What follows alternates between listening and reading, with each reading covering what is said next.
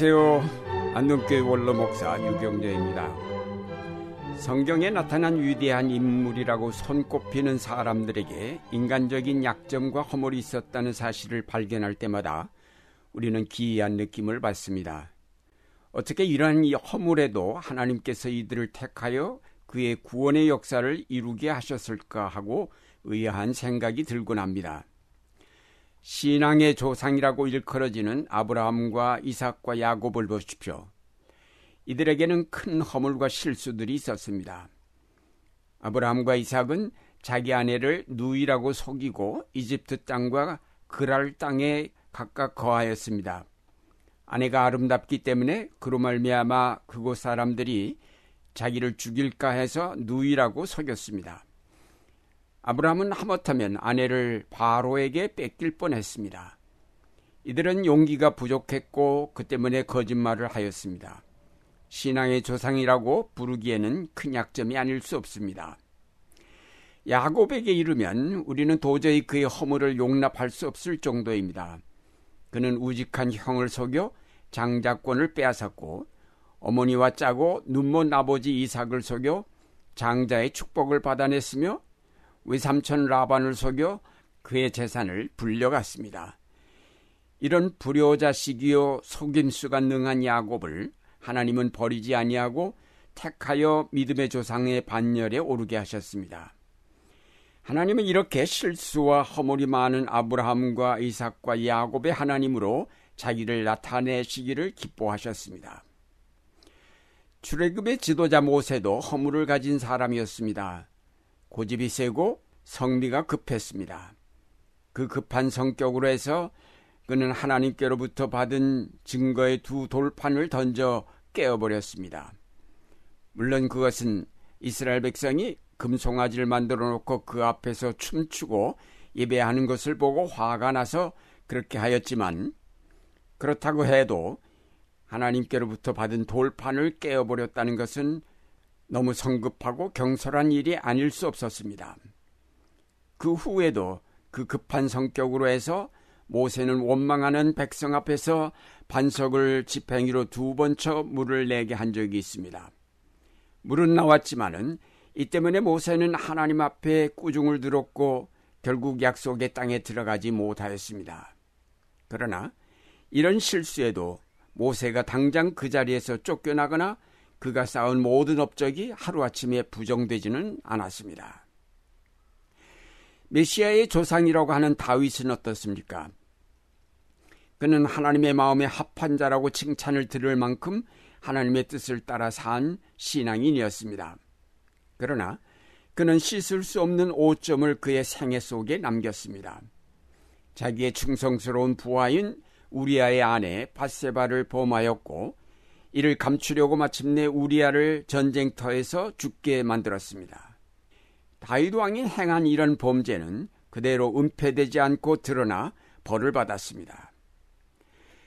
그럼에도 하나님은 다윗에게 약속하신 모든 역사를 취소하지 아니하시고 그대로 이루어 가셨습니다.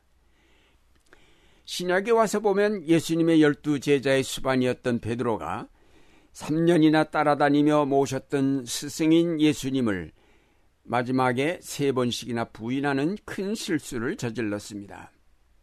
그러나 예수님은 이렇게 큰 실수를 저지른 베드로이지만 그를 버리지 않으시고 오히려 더 큰 사명을 맡기셨습니다. 부활하신 주님께서 베드로에게 나타나셔서 네가 이 사람들보다 나를 더 사랑하느냐라고 세 번 물으시고 그의 답변을 들으신 다음 내 양을 먹이라고 사명을 주셨습니다. 한 번의 큰 실수로 버림받을 수 있었던 베드로이지만 예수님은 그 한 번의 실수를 용서하시고 오히려 그를 격려하여 더욱 충성스러운 사도가 되게 하셨습니다. 우리가 이런 사실들을 통해서 한 두 가지 교훈을 생각해 볼 수 있습니다. 첫째로, 우리가 생각할 교훈은 하나님의 역사는 어떤 완벽한 인간에 의하여 이루어지지 않는다는 사실입니다. 아니, 하나님의 역사를 감당할 만한 완벽한 인간이란 도대체가 있을 수 없습니다. 또 하나님의 역사는 인간의 완벽함이나 뛰어난 능력으로 이루어지는 것이 아닙니다. 하나님의 역사는 하나님 자신이 이룩하십니다. 인간은 그의 심부름꾼이요 그의 도구로 쓰일 뿐입니다. 우리가 이천 년의 교회 역사를 돌아볼 때 인간들이 저지른 실수가 얼마나 많았습니까? 잘못된 교리들로 해서 경건한 사람들을 얼마나 많이 죽였습니까? 인간들의 어리석은 판단으로 해서 중세교회는 암흑의 시대라는 평가를 받았습니다. 이런 중세교회의 잘못에 도전하여 마틴 루터 같은 종교개혁자들이 나타나서 교회를 새롭게 하였지만 루터 자신도 농민전쟁에 대해서는 바른 판단을 하지 못하였습니다. 이런 인간의 실수와 잘못에도 기독교는 이천 년 동안 발전해 왔으며 오늘도 계속해서 하나님의 나라는 확장되어 가고 있습니다. 결국 오늘까지 이 기독교가 존속하고 또 확장되고 있는 것은 순전히 하나님 자신의 역사로 말미암은 것입니다. 한국교회의 백여 년의 짧은 역사를 보아도 어느 훌륭한 지도자에 의하여 교회가 이제까지 온 것이 아닙니다. 교계 지도자들은 오히려 많은 실수와 오점을 남겼을 뿐입니다. 실수가 한 번도 없었던 사람을 꼽으라면 한 사람도 없었는지 모릅니다. 교권 다툼과 변절과 시행착오로 얼룩진 역사임에 틀림이 없지만 그래도 한국교회가 경이적으로 성장한 것은 순전히 하나님의 특별하신 섭리에 의한 것입니다. 하나님께서는 오히려 약한 자, 모자라는 자, 미련한 자들을 택하셔서 그의 역사를 이룩하게 하신다고 하셨습니다.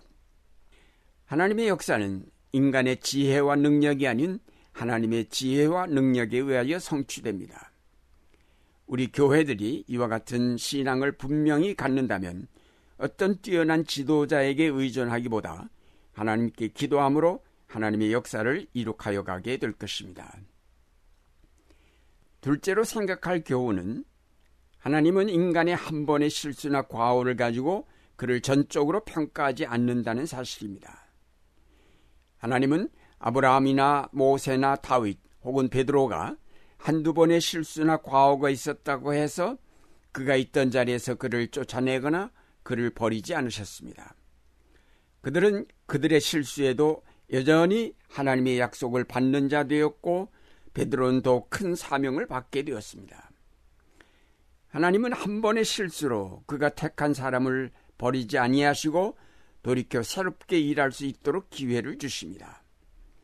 하나님은 인간의 약함과 실수하기 쉬운 인간의 약점을 잘 아시기에 오히려 너그럽게 그 허물을 용납하시고 그 약함을 극복할 수 있도록 성령의 능력으로 도와주십니다.